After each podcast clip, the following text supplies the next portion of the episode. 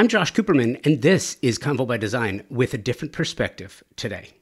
We're hopping across the pond to hear from one of my new favorite design firms.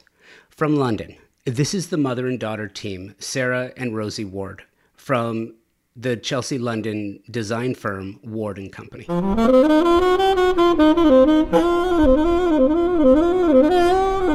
You will notice a few things about the following conversation. Strong design is universal. Good design relies on talent, skill, and a willingness to divorce oneself from their own personal style in favor of understanding what lies at the center of a client's desires. Sarah and Rosie do that, and it's evident in their work. It's also fun to have a conversation that spans international boundaries because, while as humans, we have similarities in needs and desires, the differences geographically, they're, they're significant. I hope you enjoy this conversation with Sarah and Rosie of Ward and Company. We'll get to it right after this.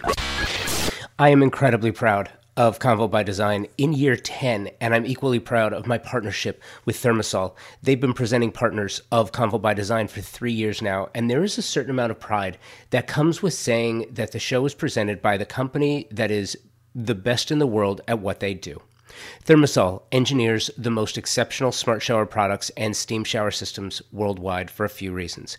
They were the first company to design, patent, the technology here in the US dating back to 1958.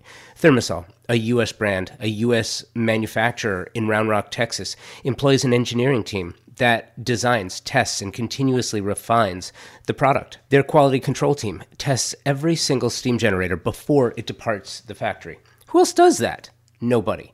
I have had the pleasure of working with some world class designers and architects who tell me, and you probably know this, that the idea of luxury has changed and continues to change, especially when clients want a spa like bathroom.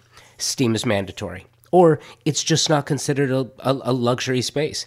And if you want to add steam, you have one true option it's ThermaSol. And now, ThermaSol, the industry leader in steam, bath equipment, and technology since 1958, is enhancing their already stellar family of products with new indoor and outdoor luxury saunas. Available in three design configurations, each sauna is handcrafted from clear Western red cedar or Nordic spruce inspired by the brilliance of Northern European sauna technology and design. A luxury bathroom isn't luxury without steam. If you want luxury, you have one option it's ThermaSol.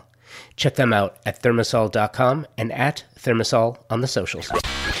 One of the things that I find so fun about doing this now, especially after doing this for 10 years, but prior to the pandemic, the majority of the internet, uh, the interviews that I did were were in Southern California or surrounding states. Um, I did them almost all of them were in person, and I love that. I really do. I now we're, back to it, and I do a lot more. But since the pandemic, I've had the opportunity to sort of expand into other states and into other countries. I, I love that we have an opportunity to chat here, and I will I will do a a, a preamble, a primer, if you will, uh, prior to this. So everybody who's listening, will you do me a favor though? Will you introduce yourselves and a little bit about the firm? Yeah, so with um, Sarah and Rosie, um, Sarah and Rosie Ward from Ward & Co. And we're based in Michelin House, which is a lovely building, the Bibendum building, right in the centre of London. And um, we have a team behind us of about eight. And we've done interior design for many, many years now, um, over 30 years. I stopped counting. And uh, Rosie's been um, joined the company 10 years ago.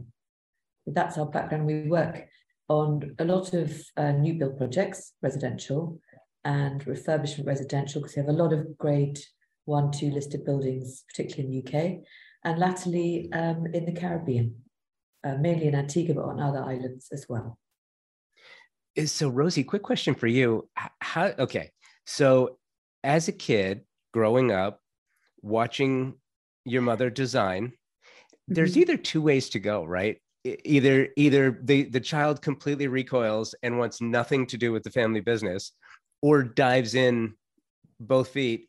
Clearly you went the latter. How and why and when did you know?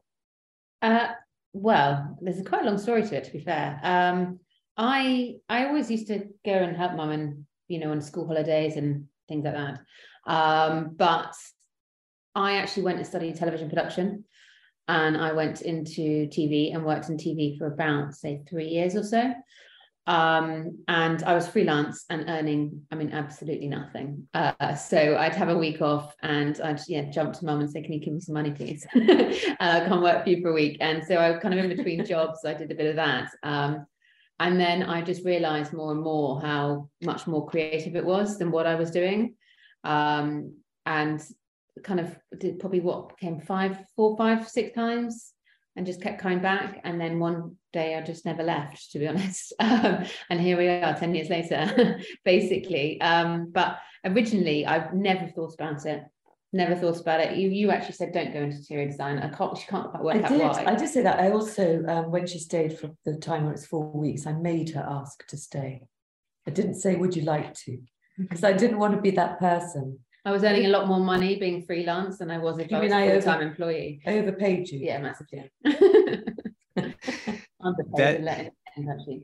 That's funny. Okay, so what's okay? So it's been really, it's been in earnest about ten years that you've been working together. So what's what's the dynamic? What is the what is the yin and yang? The strength versus weakness. Don't call it a weakness. You know, call it an opportunity.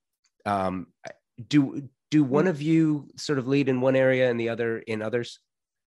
I think what's happened over the um, period, which is very plain to see now, is that whilst well, at the beginning, I sort of led most things, if not everything, and over the years, Rosie's definitely leading now.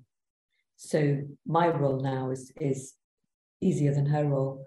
I have to. I, I tend to try to pull in as much new business as possible, um, but Rosie's also more and more on on that aspect of the business and sort of oversee business administration at a sort of you know at a, at a high level and then look at our marketing in general whereas the day-to-day running of the business I, I would say is absolutely Rosie's running But in terms of strength and weakness, though, Mm. is in terms of if we look at design, is I mean, I look, I look, I do a lot of the technical drawing Oh, yeah. still and things. Um, but in terms of if we're looking at kind of any conflicts and designs and things, I would say us both our style is slightly different. Mhm. But if either of us don't like something, like really don't like something, we'd say, and it just comes out the skin.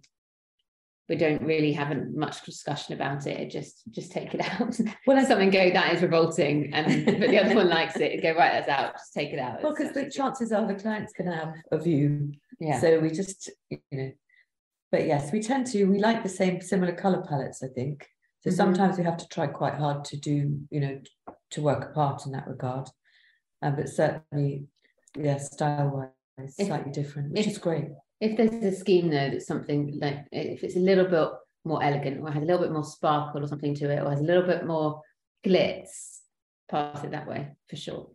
And I'll take something that's a bit more um, kind of earthy and a bit more um, rugged, maybe potentially. No, not going to do rugged things, but it's just a little bit. I think Rosie's trying to say if the client's older I get it and if they're younger she gets it oh that's great well he- but here's what here's what i find interesting so you talk about older younger clients um, you know older are generally more moneyed and younger clients generally are are more creative and experimental and let you get away with things but i'm curious how how did the pandemic change your design business? How did it change what your clients were asking for? Because i mean look let's be honest one of the things that i think is this has been so fascinating because it was a global occurrence.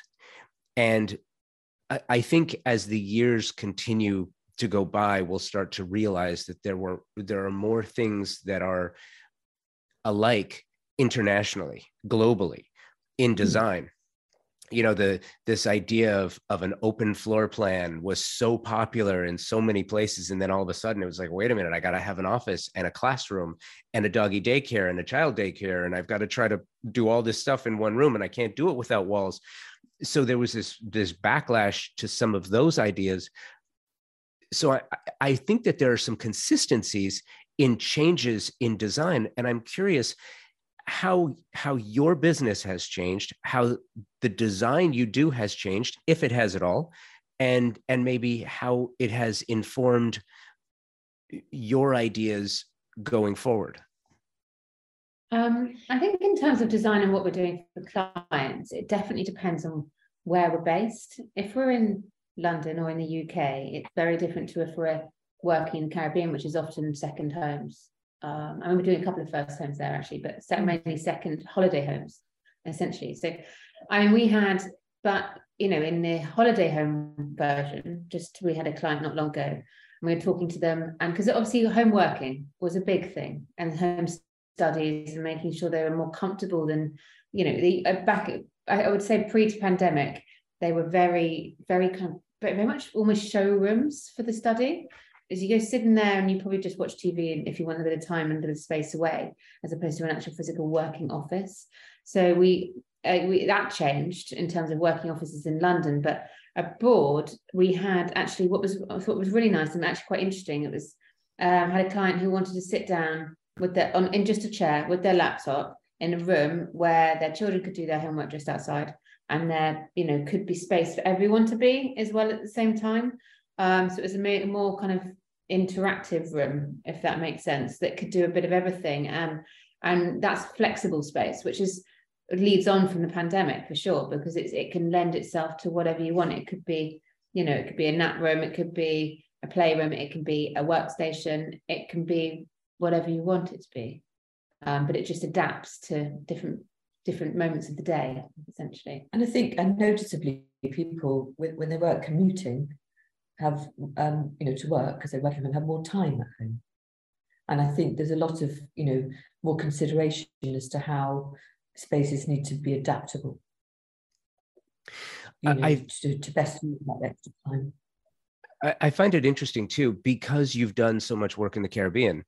Um, are you almost used to pandemic-like conditions as it relates to supply chain avail- availability of product, uh, availability of materials, and I, I mean it's a thing. It's a real thing, and especially with the Caribbean as well. So we're looking at the moment. So because also we UK we've had Brexit too. So we've had that as well. We've had it all. yeah. So if we're, you know, I mean, during, okay, I, will cut back to that a second, but during the pandemic, because we had Brexit just before, I was getting fabric delivered to my house to be done, have to be shipped somewhere else because they needed me physically signing for it because no one quite knew custom what was going on with customs yet. But it's not obviously not that bad now, but we are looking at for projects in the Caribbean, we have to order furniture a year in advance now. A year so, and that's a minimum because then it needs to be shipped. And if it's from if it's from South America, it's a year, yeah, a year plus shipping.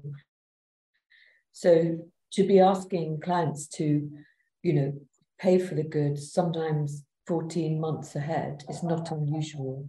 It's a long time. So we're getting used to it for sure. And our clients, yeah. our clients, but we're very, very lucky. Our clients do trust us, so they it's not necessarily a, a moment of going, we're saying, look, this is the lead time. They go, okay, well, we'll sort that out. We might have to adjust our own mm. system accordingly um, and work with them.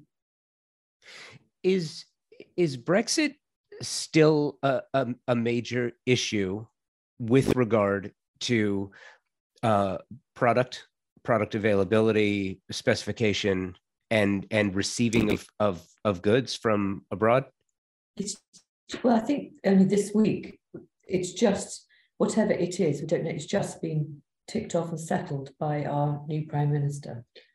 But it's certainly easier than it was. It's much it? easier than it was. It's i think the main thing what the main element of it was about customs. And now all the suppliers know what they're doing in regard to customs. Um, it's costing us more money for sure to buy the pieces. The pieces the products have gone up in price. Um, in terms of um, import export obviously there's more fees involved and things um, but it is it's it's much better than it was. But I mean, to land COVID just after Brexit, it was it was a complete nightmare. We were in, just about to install a project as well, so really that tough. was um, yeah, it was an interesting one. I think that was delayed actually, not surprisingly. So I'm curious if you have seen the same sensation that we have here is you know here in the states post covid uh, this idea of sustainable design, buying local, shopping native and organic materials and trying to find things that would limit the cost because they don't have to be shipped as far uh, working with a with a sustainability philosophy in mind because materials are native and organic or upcycled and they're they're local in nature so they get here quicker they're less expensive and it makes you feel good because you know you're you're either recycling or saving product that would wind up in a landfill have you had the same situation there? Um, yes, I mean, yes, for sure, for sure. But I mean, we have for, uh, for quite a few years now. When we do our UK projects, we like to source in the UK if we can. Um, partly tightly, partly very much sustainable. Secondly, also about um, timing, just quicker products. It's quicker to get them, and also it's supporting local small businesses as well. Better value. It is better value as well. So mm. all of that is a is a big factor. But yes, I mean when we go when we look at our Caribbean projects, it's very hard to source locally. Um, there, you know, if you're in Antigua, I mean, you've done a lot of it, more of it than I have. There's only certain things you can get on the islands. It's very it's very limited, and what you can get is imported from um, the Far East, somewhere like Jakarta or something like that. Um, what we are doing is a mixture of shipping from the States and from UK, mainly UK. A lot of the tiles and stuff still comes from Europe, but um, and we are using what we can, shipping what we can from Miami.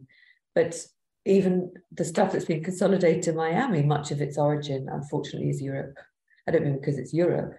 I mean because of the journey that it's it's undertaking. So as much as we tried to go and to go and look at stuff in the states, we have ended up purchasing some of it mm. from where it started. So uh, mm. two thing, two things. It's like though. Try, we try. yeah. So two things. The first is, are you seeing um, the rise of the local workroom, like we are here? What do you mean by local workroom? Sorry. So it's it's fascinating. You know, here here in the states, um, many designers when it comes to specifying product, especially as product became so difficult to obtain, uh, local workrooms started popping up that would do woodworking and furniture or fabric and drapery. Um, entire entire workrooms where you could go in and say look here's here's what i want here's here's a bolt of fabric um, for the for the draperies or for for the coverings for the for the sofa and then they would just make it locally because i mean at, at some point in time we had issues with gosh the the foam for for furnishings so these local workrooms they just they would they would go out and scour and bring in all the materials and they would just make it in one space have you seen uh, something similar mm, not necessarily not necessarily I, th- I think we have a lot of local workrooms. Mm. With certainly certain areas of the UK, um, for example, the east of the UK is a very creative area. The mid north is very creative, and there's certain pockets that have always had them. I would say we, but we do um, see often see. I mean, in, in terms of the trade area, is you you don't necessarily you see specialities as opposed to all in one. So yeah, you'll see a joiner, joinery specialist and they'll make furniture and joinery and that's what they're good at and that's what they'll make. They might be able to get some of the lovely finishes to go on the joinery that we specify. Metal but they would, and they and they would make cushions if we like to make cushions, but they wouldn't supply the fabric for that. Not for trade anyway. I think when it comes to retail, there's, there's quite a lot of one-stop shops, but they're normally quite big companies. They're not one-off small companies, I'd say. Um, so, but we don't spend very much time in those companies um because also we can make it much more bespoke by taking lots of little bits and putting them all together. It's yeah. harder what we do but we get a better result i think. Why do you yeah. think that is? Because it becomes unique. We're effectively doing a lot of unique pieces. Everything becomes personal to the project whether it's you know more hospitality or or for a private client it's still more personal and bespoke and bespoke for that project and i think probably as our brand, we we probably we pride ourselves on that for sure. To try to not repeat things um, and to give everyone something different as far as you possibly can. Well, yeah, no, and and that is the nature of these workrooms. Is they're they're creating every piece is custom, every piece is unique, and every piece is different.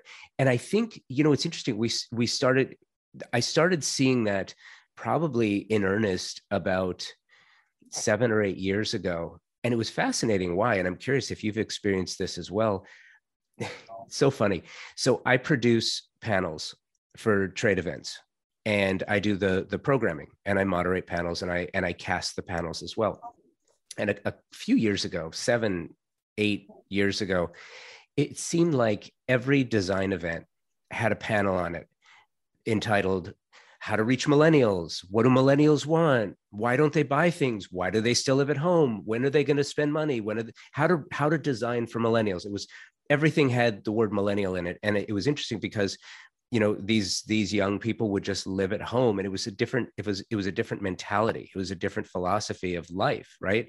Mm-hmm. but one of the things that i i feel like came out of this and and has now been permanently inserted into the into the zeitgeist is this idea that when it comes to luxury not everything doesn't have to be expensive. Everything doesn't have to be super luxe. You can take that one thing that one item a, a buffet a sofa an, a, a piece of art uh, something and then design around it uh, in a using a, a, a high low application of skill. And that's really one of the things that I, th- I feel like designers do so well is is that high low application and make it all seamless and work together. Does that make sense to you? Have you seen that in your in your own work and through your own clients? Yeah for sure. I mean, we we we would always mix and match to best effect and it doesn't particularly in um, you know one of our Antigua projects there's a, a whole mixture of levels of furniture. And it's it's about the blending and the you know the good marriage of one piece to the next. That's that's how we see it. Um, it doesn't have to be super super expensive um, as long as it sits well together. And i suppose that's that's a confidence that we would bring to the party is the knowledge that nobody's going to say that looks cheap but that looks amazing. It's just they're looking at the overview. Match them together. Yeah, to get the vibe, you know, it's the overall vibe. Same with mixing old with new and things mm. as well. And as you're saying before, upscaling things, um, you know, mm. painting things, giving it a new life, giving it a new lease of life, matching that with something that's new and very bespoke and very detailed is it's it's um and also actually as well if you've got something that's you know very bespoke very detailed. Actually it it makes it pop more if you have things around it that aren't don't have that same level of detail or don't have that same you don't want it to be become a gallery in a showroom when you're kind of looking at the, all these amazing pieces but you never see one mm. because it doesn't stand out. It's not this it's, it's you know otherwise you're just constantly looking at it's too much. I went to a house the other day which was beautiful. It was amazing. But it had every single surface had detail and you know architecturally it was absolutely um, incredible to look at. When you stand back and look at it all at one there was so much that it was impossible to really focus on what was actually beauty and what was what was it that you actually loved about that house. Even when you're going well there was almost too much because there was too much to look at. You stop focusing on you know the building as a whole if that makes sense. I hope it makes sense. No it absolutely does. I i think it, it's funny we're in this we're in this battle right now. I think the the maximalists and the minimalists are are warring, um, and and it's really interesting because it's it's quite fascinating actually because if you look at the trades, if you look at the magazines, if you if you look at the socials, and you can you can really see where there is this maximalist philosophy that is so popular. There is this minimalist. I can't remember a time in design when the two were popular as popular at the same time. I think it's fascinating. Question for you. Um, aside from traveling to your projects, how often do you go to trade events around the world? And are there are there any that you've gone to? Did you go to Maison this year? Are you going to Salone this year? Did you go last year? Where are you going and where have you been? I had a ticket. I had a I had a train ticket to to Maison, and the train strike day happened that day. So it all, it all, went to pot. We were gutted. Um, and just for whatever reason, the next day couldn't go. And oh no, I couldn't get a train the next day. I couldn't get another one because then it was packed from the people in the, the joy of this country. So no, it was France. It was France's. It was France's train. Okay. Um, so it was a nightmare. So I couldn't go. Uh, we're talking about um, Salone, but I just haven't done honestly haven't done anything about it. Um, we went to Maison last year, or I, did you go? No, you. I went last year. Yeah. Uh, so we try and go those two in particular, the ones we try to go to. And then in the UK, we have um, Decorex, which is very good. Um, and we've explored doing Maison around the world, actually, but it's the same suppliers. Focus. we Focus is good. We're very lucky in the UK because we have um, Chelsea Design Centre, next week. which we were Yeah. actually there. We were there this morning, but We can That- walk. We can walk We can walk. Yeah. you know, there's so much that goes on there, um, into, and the showrooms. There's so many. I mean, we went to it, the diff- it's it's incredible. We're very we're very lucky. In Miami, we went to the DCOTA Center, Yeah. and um, we it was it was great. But we had a lot of similar showrooms to the ones in London. But then we saw other things which which were very interesting. So um, yeah, we tried to we tried to look around as much as possible, and I think the importance of travel is not just those, but it's just opens your eyes. It tends to be downtime, and you know you get to look around and think more about, and definitely all sorts of elements get included in a nearby project. But you're only as good as your sure. suppliers and what they can Yeah, do. yeah. You are listening to my conversation with Sarah and Rosie of Ward and Company. We'll be right back. We are living at a time of incredible growth, both technologically and creatively, with respect to interior design, exterior design, and architecture. There is no question. There are companies thinking differently about the business of design and how to make products super serve those for whom they're being made. One of those companies, and one of my favorites, is Moya Living designer and fabricators of some of the most stunningly beautiful, incredibly durable, and highly functional kitchen, bath, and outdoor kitchen cabinetry on the market today.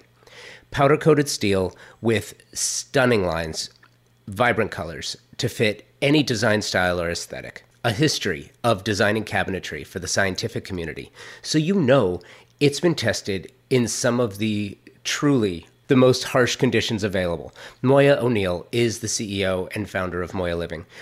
She's the inspiration behind the design. Designers, their specification process is so simple, it will make your job so much easier. Check them out online through the socials at Moya Living, their website, moyaliving.com, and in the real world, their live kitchen showroom in Fountain Valley, California. The Institute of Classical Architecture and Art, Southern California chapter, is a forum for professionals in the industry and enthusiasts to come together, share their love, and show their commitment to the timeless principles of beauty, proportion, and observation that are embodied in classicism. Their members include renowned architects, designers, landscape architects, builders, students, artists, and creatives from every walk of life. It's a wonderful organization designed to celebrate the unique regional identity of Southern California and help develop the careers of the like minded. If you're interested in joining or would like to learn more about sponsorship and support for the ICAA Southern California chapter, please email me, convobydesign at outlook.com. I was um, I was recently last month at uh, the Kitchen and Bath Industry Show and the International Builders Show in Las Vegas. Um, have either of you ever been to that one? No. No, been to Las Vegas three times, but not there. Missed that. Have you have you heard of the show? No, No. Okay. So imagine, if you will, it's in Las Vegas at the Las Vegas Convention Center in Mhm. over a million square feet. Of, Wow. y- yeah, I mean, it's it's insane just how big it is. And there's there's everyone from across the country, and then the International Builders Show is also part of that, and that's more more building material um, extrusions, that that sort of thing. And it's just it was overwhelming Yeah. but what's Yeah. so what i what i gleaned from it was really interesting and i wanted to sort of ask you about this is i feel like there's also another wholesale change like uh, since so many things have changed all at the same time and that's not enough now we have to change the the manner in which appliances work Mhm. everything's getting smarter Mhm. everything is um, getting leaner everything's getting more expensive everything's getting more design to it, and I'll I'll tell you what I mean in in a second. Um, but but here for us, you know, I'm I'm a native Angeleno, born and raised in Los Angeles, and California has been suffering drought conditions for gosh decades. I mean, since I was a kid. And what's happening now in both California and New York is they're they're gearing up to ban uh, natural gas outlets on new builds and remodels and and construction which gosh if you're a chef who loves cooking with gas or if you're a client if you're a designer that has clients who just love cooking with gas you know now you have to talk to them about electric ranges which you know when you think of electric ranges you still think about those horrible coils but they've been made nicer. But now there's induction which is mm. just absolutely fascinating. Do that in in conjunction you know combined with the fact that um, toilets and low water flow have already been a thing for for decades in those markets as well do you deal with the same issues? And is that of importance when it comes to you know when you're designing kitchens when you're designing bathrooms? Do you do you keep that in mind? Is that a focus? Um, i mean in london where we work in a lot of mansion blocks in london we actually most of them you're not allowed natural gas anyway so it's, it's all indu- induction. it's all induction. And majority of our clients actually want induction now. Um, the only time we come across the natural gas is obviously in the countryside sometimes but a lot of it's induction there is um, is when uh, they've got a chef's kitchen is when they do what a chef's kitchen oh i see so okay. a separate chef's kitchen which you know a chef's like a prep kitchen you have chef's like um, open flame, and also outdoor kitchens as well. Um, you know, barbecue thing type um, kitchens. But in in UK projects, it's almost always induction, unless certain places in the countryside. Sometimes it's or Agas can be Agas can be both both power and um, so it, it's a lot of it is electric in the UK already. Do you know what an Aga is? Um, an old fashioned range mm-hmm. that's you know, if you if you imagine an old English farmhouse, you'd have an Aga with these things you lift up that you put pots on, and you know, it's got oven, big old-fashioned um, cast iron oven doors. Okay. And it's um, it's just I think it must be a very English thing, but it's very cozy. It goes with sort of out of London, the out of London countrified experience, I would say.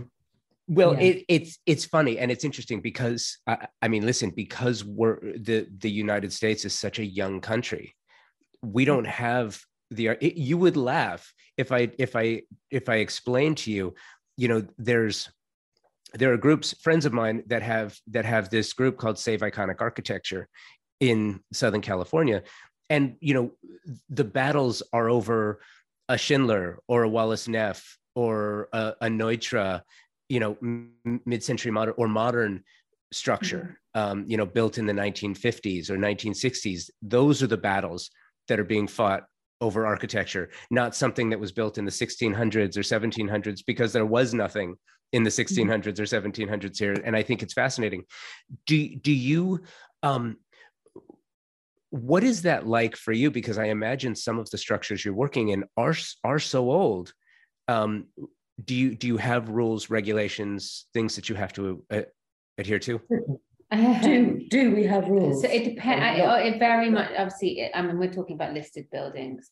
Um, I suppose in that respect. So listed grade one listed.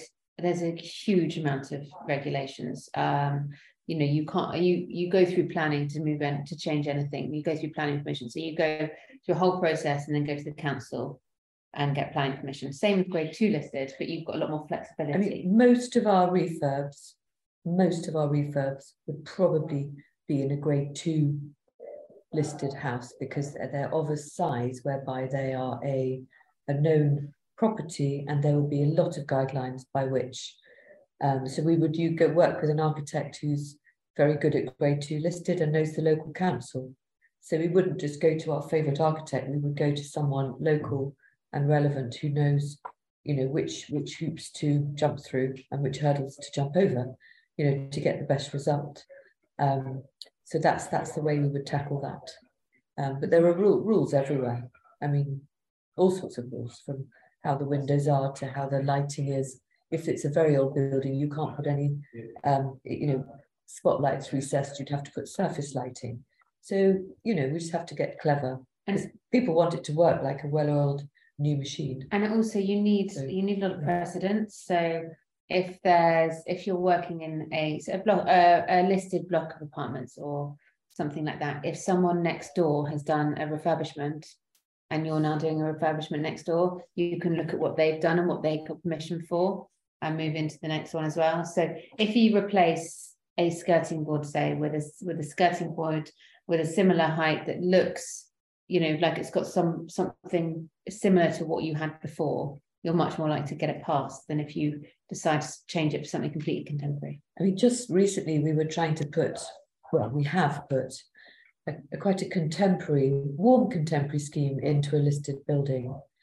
And with a client who had very had lived actually in the Far East before in, in sort of very clean lines, quite shiny sort of um, style, and trying to integrate what she wanted into this listed building was quite challenging, really, because we had um, large skirting boards and certain styles of doors, and you know, apart from the structure that she wanted to open a bit and the load-bearing walls, you know, so there were lots of challenges. But we, you know, we always get there, just Okay. Not a straight line, you know. And trying to reuse elements of what's there as well. No, yeah. Mm. Does just a quick follow up to that? Personally speaking and professionally speaking, does does that motivate you, or do you view that as an obstacle that you have to overcome in order to get to the design aesthetic and feel and philosophy that you want? As in, does it motivate you in terms of having to go through permission process? no does it motivate does does that part of it excite you? Do you look forward to i mean look some people some people love getting into the de- the debate the fight the the working with local bureaucracies to to achieve. Some people actually like that. Um does that does that part of it does that part of it enhance the the design look as a creative right? Mhm. as a creator it's it's all part and parcel. It all goes together. The you can't have you can't have one part of it just the pretty parts without dealing with the process right? And some designers some creatives love the entire process. Others just want to do one part of it. And what i what i'm curious too is does that also as far as delineation of duties you know sarah maybe maybe you're better working with the bureaucracies because you've you've known them a bit longer or because they respond better to you and then rosie you get to to do more of the I'd say creative that- or vice versa I don't think I'm quite as patient. to I don't think you're less tolerant. I, I, uh, what I do think is that I don't, in answer, I don't think we mind. We just look at it because we're looking at the project as a overall picture. It's probably a very beautiful building, which is always inspiring. You know, at the beginning as well. And we know, so we would rather manage the expectation, well, the speed expectation of the client is probably how we would calm it all down a bit and just let them know because when they bought the property, the chances are that the whoever sold it to them won't necessarily have explained um, the complications of doing a refurbishment. So we quite early on would be um, managing their expectations, should we say? So if they think they're going to move in in six months, well, they're not. Mhm. It's going to be a year. But I think I think if it's a listed building, you know you've got to do that. You um we very much start a project thinking about the locality of it, thinking where it's situated, what is around it, what's there. It needs to fit within the surroundings. So um we do so in the surrounding building, if it's not a standalone property. So it's it's very it's got a lot to do with the design as to what's going on inside um, and what was originally there and stuff. We like to keep um, we like to keep keep- you know keep a taste onto what it what it was before um and how it's going to be even if we are making it contemporary having that kind of slightly more classic flair is is part of the building it's part of the history it's part of what's there. So to keep that is also quite important. So that is exciting. That is a challenge in itself and trying to marry the two you know client style mixed with building and what you know what the hist- historic version of the building is. Mixed with something we're proud of delivering. Yeah. Yeah, and and it sounds like a wacky question, perhaps, but I, I asked the question because you know something that I that I covered for the show. Um, gosh, I think it was a couple of months ago. And for for those listening, you can go back and listen to it um, uh, in the podcast feed. There was a there was it's no longer there. There was a home in Beverly Hills on Roxbury Drive, which is arguably the most uh, recognizable and significant street within the city of Beverly Hills, California. This home sat on two acres. Uh, it was built it, it, eh, during Hollywood Hollywood's Regency era, and this particular street, you had uh, this particular house rather. You had at one point Lucille Ball living on one side with Desi Arnaz. During the I Love Lucy days, you had Jack Benny in the house on the other side of it you had uh, Esther Williams swimming in the swimming pool of this home, and it was listed on you know the city of Beverly Hills tried to create this registry uh, by architects and builders and designers. It was on the registry, and a an uber wealthy CEO of a tech company, he and his wife came in and decided that they wanted to level it to build something new and I covered the. You should have heard. If you want to hear it, you can go listen to the episode because I I put in mm-hmm. excerpts uh, from the city council meeting. It was a, an absolute clown show. It was ridiculous.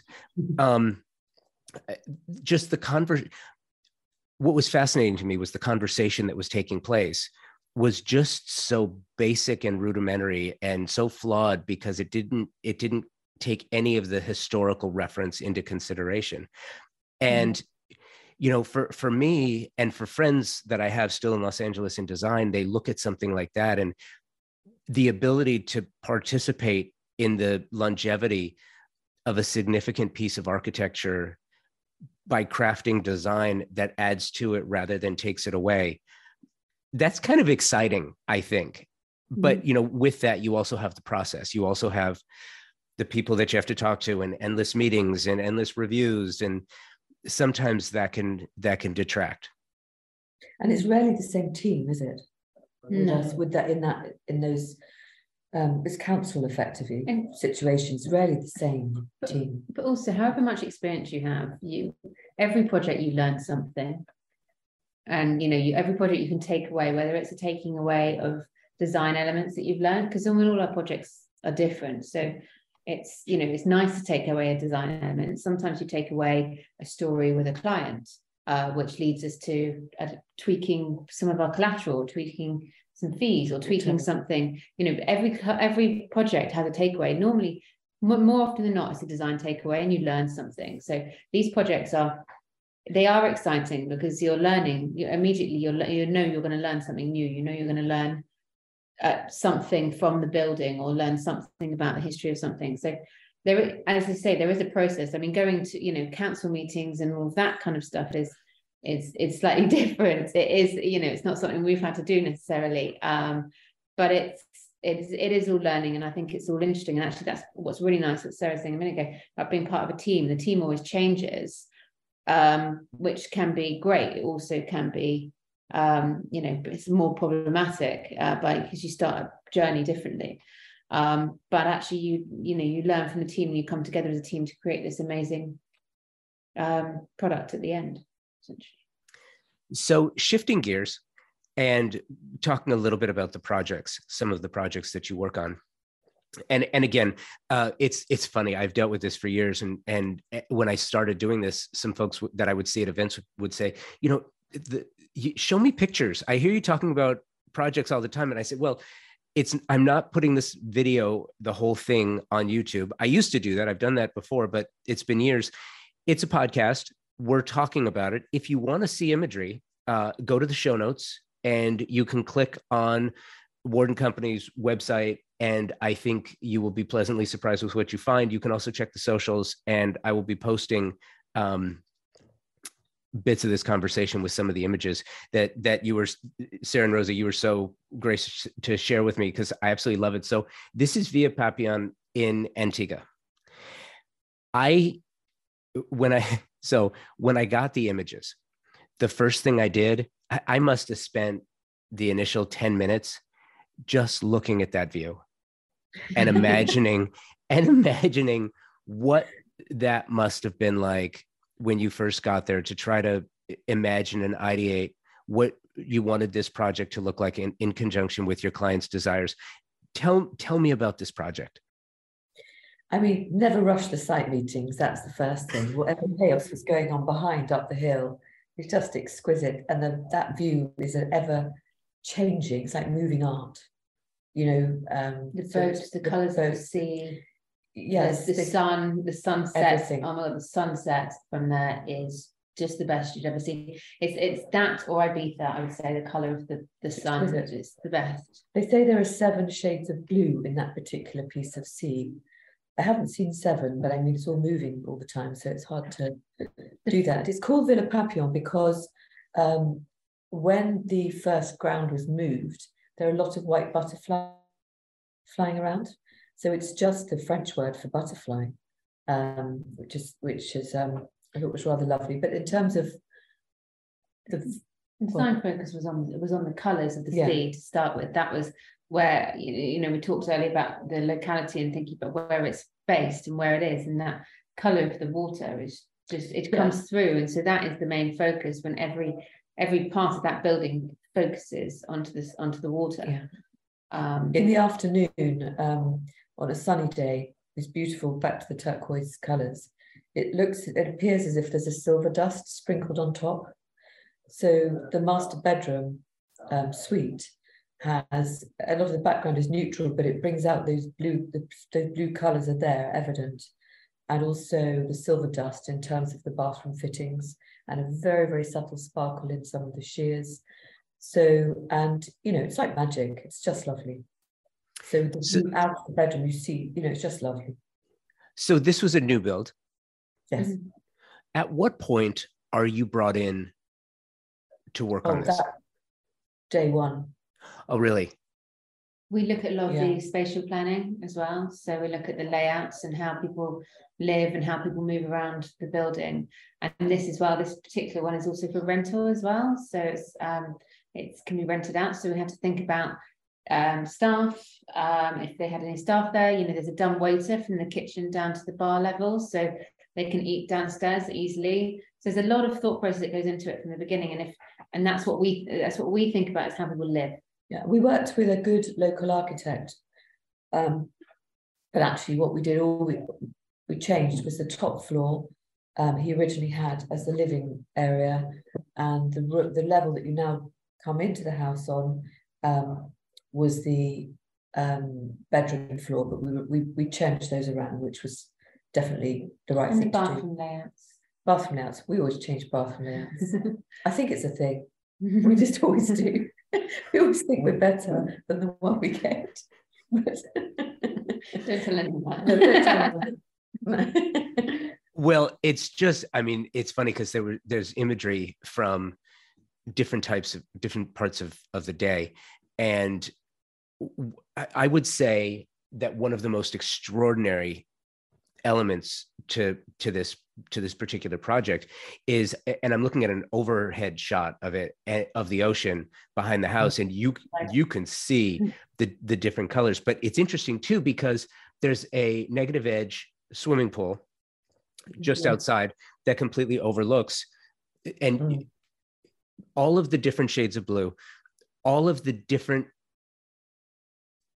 temperatures of light that come into this place i mean was it a challenge for you trying to lay out color palette materials design each space when the lighting and the temperature and the mood in each room changes so much so hard, It was a nightmare, wasn't it? You went. so hard because um, I mean we, we chose all which we chose everything in London, but the coloured tones owing to the temperature, we can have much more vibrant tones than we could in our light here, which is much grayer. Um, but on on site, it looked different again. Um, I and I would say also so though. Sorry to butt in. The some of the hard finishes were harder. yeah, because The the paint colour, colours and the floors and the that's more difficult than the than the yeah, you know once you've got a we just went one of our other projects we just went to um over um a, a private island just off Antigua.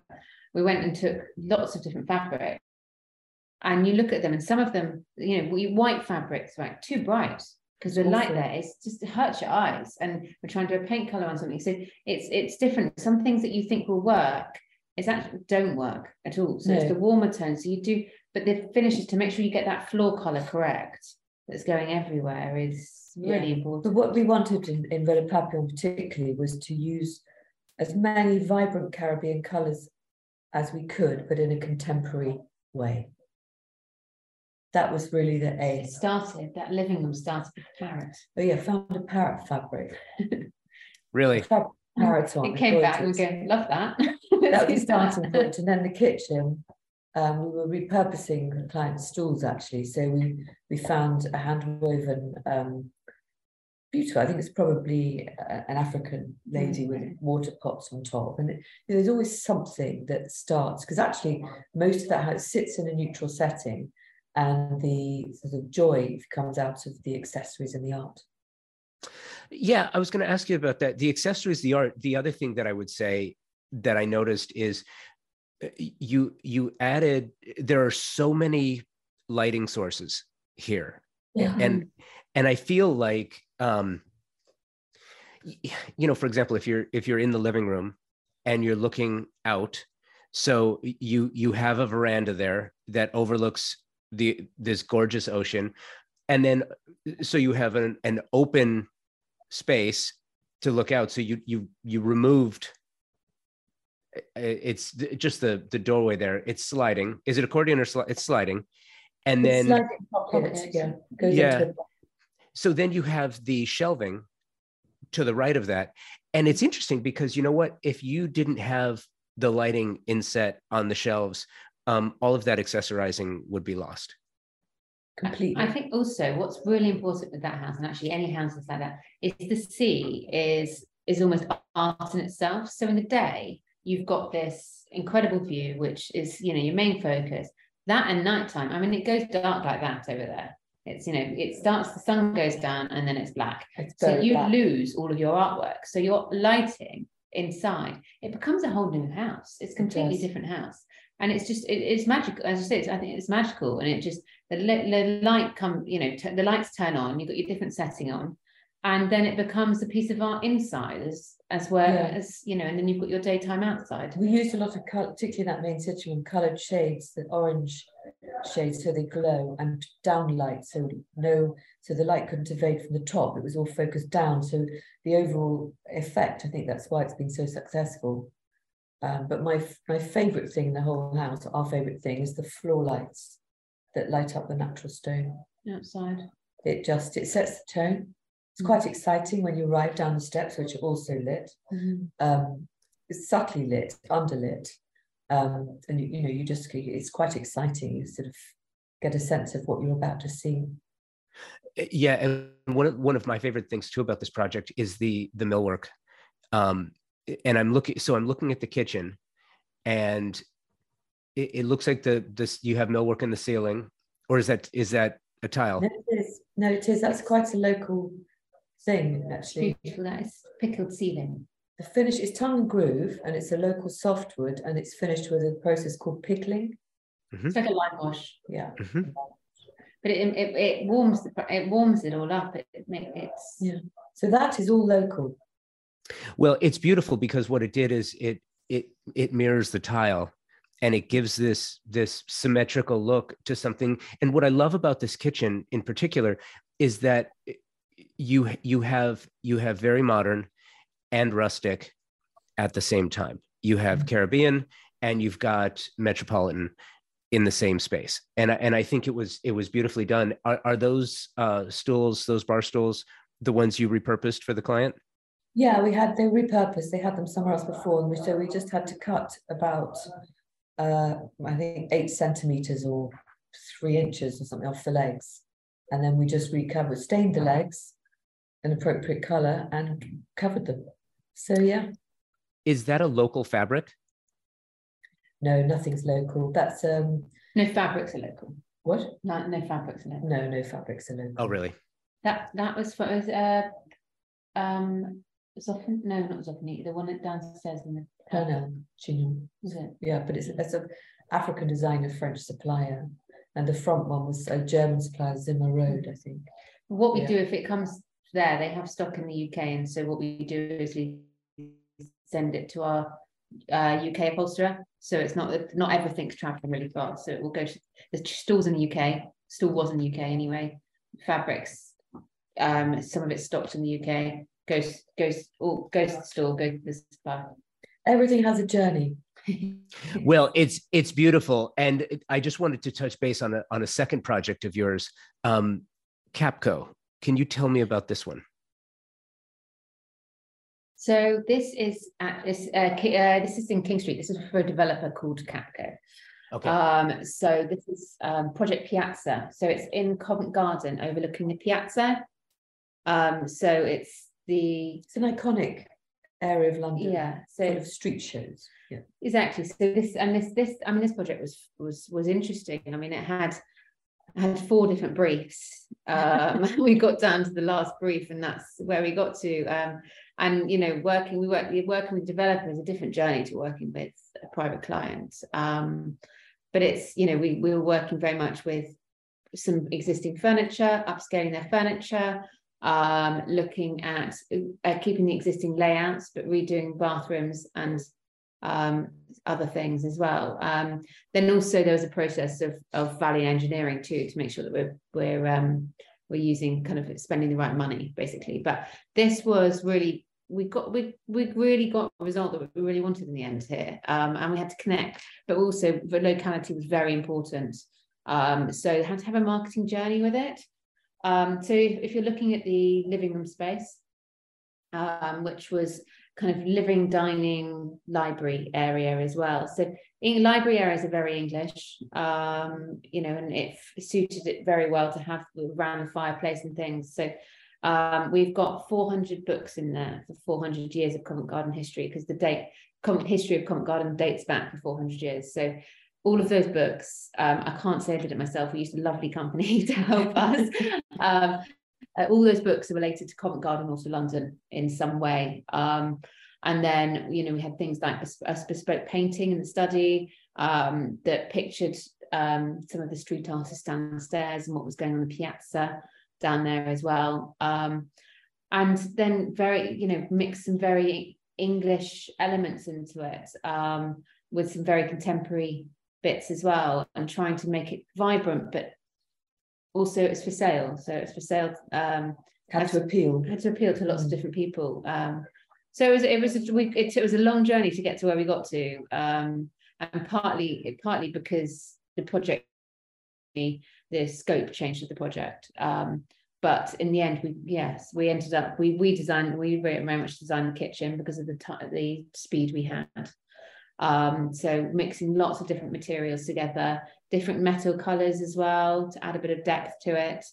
Um, and different colors. So, you know, bold colors mixed with some neutrals as well. Um, I love that image, which has the kind of mustardy, goldy chairs looking onto the blue, um, blue wall uh, with the library there as well. well So- A couple of things that I noticed about this eh, that I absolutely love is this this particular project. So you're you're looking out onto the uh, onto basically a square. So you've got you've got a city view. It's a gorgeous city view, um, square view. It's not a city city, but it's what you did is you basically applied the same some of the the very same techniques that you did in Antigua, where you use the ocean in that regard, the ocean and the boats and the hills behind as as a as a as a piece of art. You use the city views, the square views, the as a as a work of art, and you played other things off of it which I think is just absolutely brilliant. Something else that I absolutely love is the bathroom. Um, I have a thing for bathrooms. I I just you know you know why? I'll tell you why. Because they're small spaces, Mhm. and small spaces in in my experience are harder to do than larger spaces. Uh, Mhm. They just are. Like if you have a big space and a lot of money, you can do amazing things. If you have a small space and a lot of money, you're still limited. What, regardless of the budget, is my point. You know, smaller spaces are harder to design because you're limited by the physical space you have. And you did some things here that I just think are absolutely exquisite. As you look into this bathroom, you're looking through the shower and there's a window behind it. Um, you went with completely frameless on this, which extended the view. There is no lip to the to the shower, which doesn't take away from the eye. There's a, you know, the the invisible drain is it. There's nothing to just to, there's nothing to distract. It's a very modern space, but it also feels very very comfortable. Tell me about this bathroom and what the thought was behind it. It was very it was gross beforehand. so gross. Um, so it was anything to make it better. Um, no, it was um, it was it was dark, but um, it had two windows, but it was dark. Um, and it had you know it had it, it was just uh, let's call it loved. Let's call it very loved um, and not very clean. um, so it was it was about um, this bathroom started. We went through quite a few layouts in this because it's a big enough space to hold a bath as well as a shower but it wasn't a big enough space to really do that justice. Um, this is one of the things about when it's a listed building because that is listed as well. yeah, you can't knock, you can't just knock walls down. You have to work with some of the spaces. So you have to make a call as to which room usage is going to be mm. for what. And that this was a classic. The bathroom's actually bigger than it needed to be. But so, it's not big enough to make it really luxurious. But the also the um i think that was but that was one of the factors is is then we decided to take away the bath put the bath in the other room and then you've got this massive massive space. And we're going okay well, we've got to do something else with this. Obviously first and foremost it was light and bright and make it look great but we've got to do something else. So we put in a window seat in there because you can look out into the city you know if you want to sit down you've mm. got a bit of small storage. And also it covered there's a lot of pipes there as well. So we're you know with covering up the pipes as well. Um but it's, it's it was it was about like just keeping it really light keeping it really bright and making it feel quite modern but also very comfortable and warm. And that's the thing actually you know that is something that we've always surprised ourselves whenever we go back into the end of a project. I don't know why we're surprised I'm not very surprised i'm so surprised anymore no. but it's all our projects feel very warm and calm. As much color as you use as much texture as you use the end result always feels somehow somehow calm. calm. And I think that's the warm tones that we like to use. Um, Which doesn't always work. We had, I mean, color. The you know the science of color is fascinating, and it is very true. I know one shouldn't generalize, but it is very true um, that warm colors are more popular in certainly Caucasians, um, people with who originate from Indian countries, African countries, Caribbean tend to be warm tone people, whereas somebody perhaps from the Far East might prefer cherry tones, more lemon yellows, stronger colours. Um, you know, so it's quite interesting. Mm. It's one of the first things we start to talk to a client about is try to gauge where the colour spectrum's lying. Cool blues, warm blues, cool greens, warm mm. blue, you know, blacks, browns, chocolate yeah. brown, tan, etc. You know, so um, hmm there's no there's no transom, but I but I do see the the shower enclosure goes floor to ceiling. Is this a steam shower?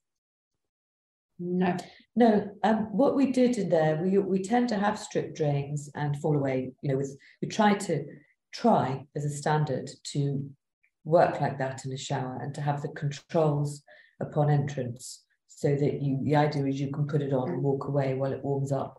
We, we also this apartment had in certain areas had the most amazing ceiling heights. Yeah yeah did. Um and so uh, i think partly the, the the window behind that shower screen is it's it's arched isn't it from memory? It's an arched window mm. and it goes almost to the ceiling. So we have got a gap. There is a gap at the top of that shower screen, only a small gap, but it was as small as possible. But that it was about your eye level looking to the window behind, as opposed to looking to. Otherwise, the shower screen would cut halfway through that archway. Also, restrictive the sizes of pieces of glass and things into a building. It's on the top floor. Top floor. We didn't have a problem with that. No, no. We could, could. It's also a consideration. Access. Yeah. Well, I love it. I, I think it's fantastic. Um, and, and, you know, something I didn't really even realize is, is because that enclosure does go all the way to the ceiling. if it were lower, it would it would strike at eye level and it would detract just an amazing detail. And one of the, the, other things I noticed too is that carries through from some of the other design is that under cabinetry lighting. Um, I, again, it's it seems is that a is that a constant? Do you do you try to work that in wherever possible? Yeah, in the bathroom. PIR. Yeah. So we would one of the the features that we would do in a bathroom. Um, so it's a, yes, it's, that is another thing we would do, and it's probably on a a PIR, which is infrared sensor. So at night, the idea is if you want to go to the bathroom, you don't have to put on all the lights. It's just a subtle glow, so you can do what you need to do and go away again.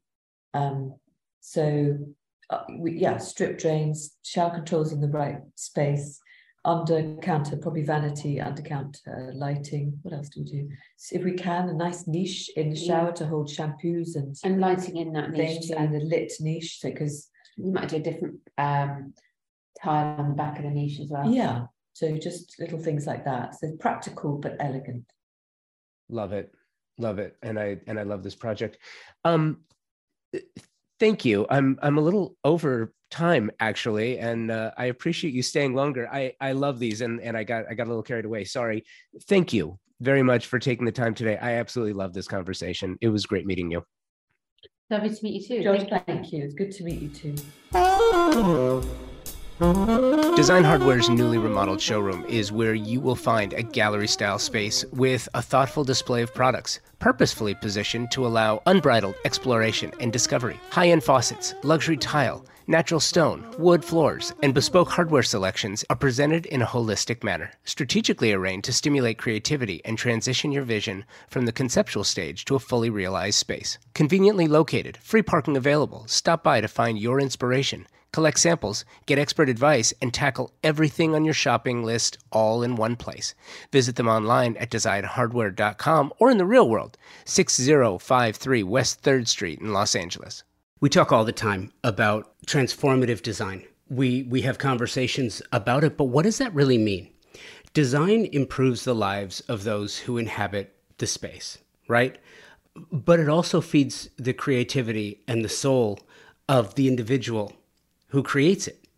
Are you looking for a way to give back? The Oasis Alliance is a 501c3 collective of creatives based in and around the Washington, D.C. area with a mission to provide healing spaces for those who are rebuilding, rehabilitating, and recovering.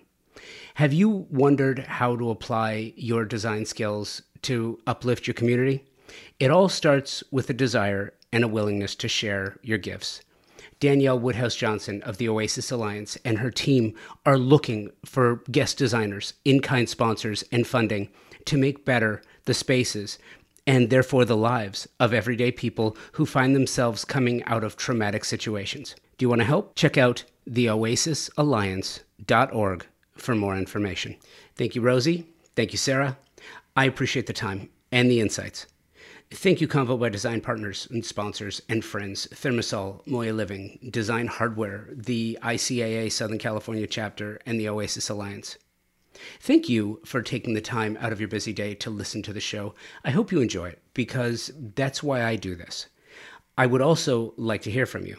I love the guest submissions and the show ideas, so keep them coming. Email me, convobydesign at outlook.com, or message me at convobydesign with an X on Instagram. Remember why you do what you do and for whom you do it. Let that be the thing that drives you to, to push you, uh, to push new boundaries and let's keep moving our industry forward. Be well. And until next week, take today first.